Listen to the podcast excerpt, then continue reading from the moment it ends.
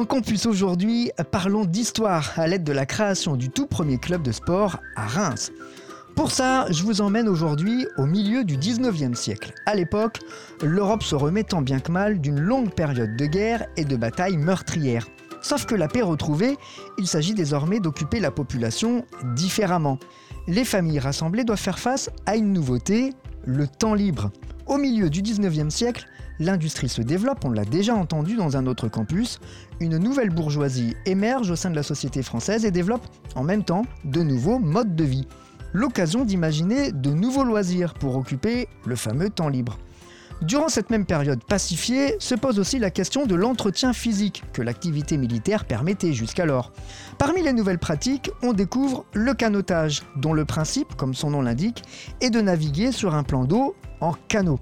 Les premiers canotiers apparaissent sur les bords de la Manche, au Havre ou à Rouen, deux centres portuaires et industriels importants de l'époque. De loisirs, les canotiers créent très vite les premières courses, en 1834, si bien qu'on distingue très vite le canotage de balade, qu'on retrouve si bien sur des peintures du 19e siècle, et le canotage sportif avec ses compétitions. Le premier club de canotage sportif est fondé en 1838 au Havre. À Reims, il se crée en 1854 par Paul Houzeau. Au milieu du 19e siècle, la Vesle et son canal sont difficilement navigables. Alors Paul Houzeau fait jouer son réseau pour fédérer plusieurs adhérents autour de la création du club. Les statuts sont donc déposés en 1854, le club s'appelle la Société des Régates Rémoises.